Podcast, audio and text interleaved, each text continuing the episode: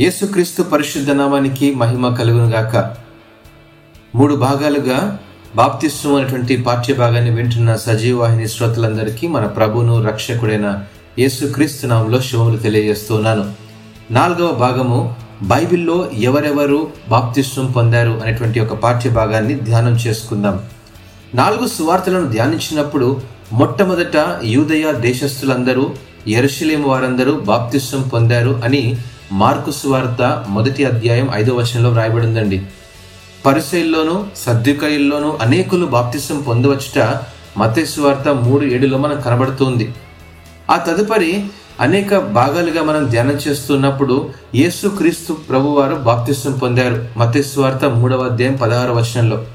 సుంకర్లను బాప్తిసం పొంది వచ్చారనే సంగతి లూకా కూడా మూడవ అధ్యాయం పన్నెండవ వచనంలో వ్రాస్తున్నాడు అయితే పరిసయులు ధర్మశాస్త్రోపదేశకులు బాప్తిసం పొందలేదు అనేటువంటి ఒక భాగాన్ని కూడా లూకాసు వార్త ఏడవ అధ్యాయం ముప్పై వచనంలో మనం గమనించగలం.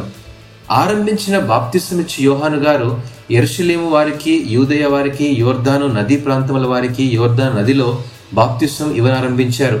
అలాగే యేసుక్రీస్తు వారు మతేశ్వార్త మూడు పదమూడు ప్రకారం యోహాను గారి దగ్గరే వచ్చి బాప్తిస్వం పొందినారని వ్రాయబడింది. అక్కడ నుండి బయలు వెళ్ళినటువంటి ఆ యోహాను గారు సలీము దగ్గర ఉన్న ఐనునను స్థలమున నీళ్ళు విస్తారముగా ఉండెను గనుక అక్కడ కూడా బాప్తిస్వం ఇచ్చుచూ ఉండెను. జనులు వచ్చి బాప్తిస్వం పొందారు అనేటువంటి మాట కూడా యోహాను స్వార్త మూడవ అధ్యాయం ఇరవై మూడవ వచనంలో మనం గమనించగలం. అలాగే పేతురు గారు బోధించినప్పుడు అతని వాక్యం అంగీకరించినటువంటి వారు బాప్తిస్వం పొందిరి. ఆ దినమందు ఇంచుమించు మూడు వేల మంది ఆ సంఘంలో చేర్చబడ్డారనే సంగతి అపోస్తుల కార్యములు రెండవ అధ్యాయము నలభై ఒకటో వర్షంలో మనం గమనించగలం. యేసు ఆజ్ఞాపించిన విధంగా శిష్యుడిగా జీవించాలంటే విశ్వసించాలి బాప్తిస్వం పొందాలి ఆయన బోధనలను అనుసరించాలి. ఇది ఆది సంఘముల ఆచరణగా ఉంటుంది. అదే ప్రకారము ఫిలిప్పు దేవుని రాజ్యమును గూర్చి యేసుక్రీస్తు నామను గూర్చి సువార్త ప్రకటించుచుండగా వారు అతన్ని నమ్మి పురుషులను స్త్రీలను బాప్తిసం పొందారన్న సంగతి అపస్తుల కార్యములు ఎనిమిదవ అధ్యాయం పన్నెండవ వచనం మనం గమనించగలం.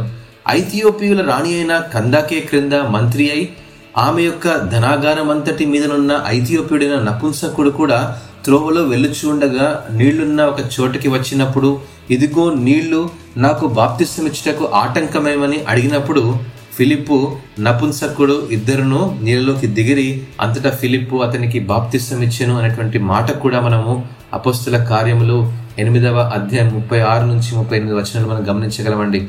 అననీయ వెళ్ళి ఆ ఇంట ప్రవేశించి పౌలు గారి మీద చేతులుంచి అప్పుడే అతని కనుల నుండి పొరల వంటివి రాలగా అనేటువంటి దృష్టి కలిగి లేచి బాప్తిష్టం పొందెను అనేటువంటి మాట మనం గమనించగలం అపుస్తల కార్యములు తొమ్మిది పద్దెనిమిదిలో.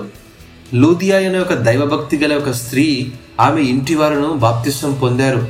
ఈ మాట అపుస్తుల కార్యములు పదహారవ అధ్యాయం పదిహేను వచనంలో గమనించగలం. చెరసాల నాయకుడు ఆ రాత్రి ఆ గడియలోనే అతని ఇంటి వారందరితో కూడా పౌలు శిలల ద్వారా బాప్తిస్సం పొందినట్టు అపుస్తుల కార్యములు పదహారవ అధ్యాయము ఇరవై ఐదు నుంచి ముప్పై మూడు అనే వచనాల భాగాలు చదువుతున్నప్పుడు మనం గమనించగలం. కొరింతీలలో అనేకులు విని విశ్వసించి బాప్తిస్వం పొందారు అనేటువంటి మాట కూడా అపోస్తుల కార్యములు పద్దెనిమిదవ అధ్యాయము ఎనిమిదవ వచనాలు మనం గమనించగలమండి.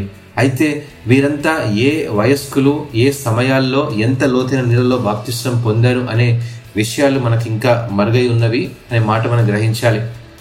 ప్రేమటువంటి దేవుని బిడ్డలారా బాప్తిస్వం అనేటువంటిది యేసు క్రీస్తుతో మరణానుభవం అని గమనించాలి. అప్పుడే బాప్తిస్వం యొక్క ప్రాముఖ్యత మనకు అర్థమవుతుంది.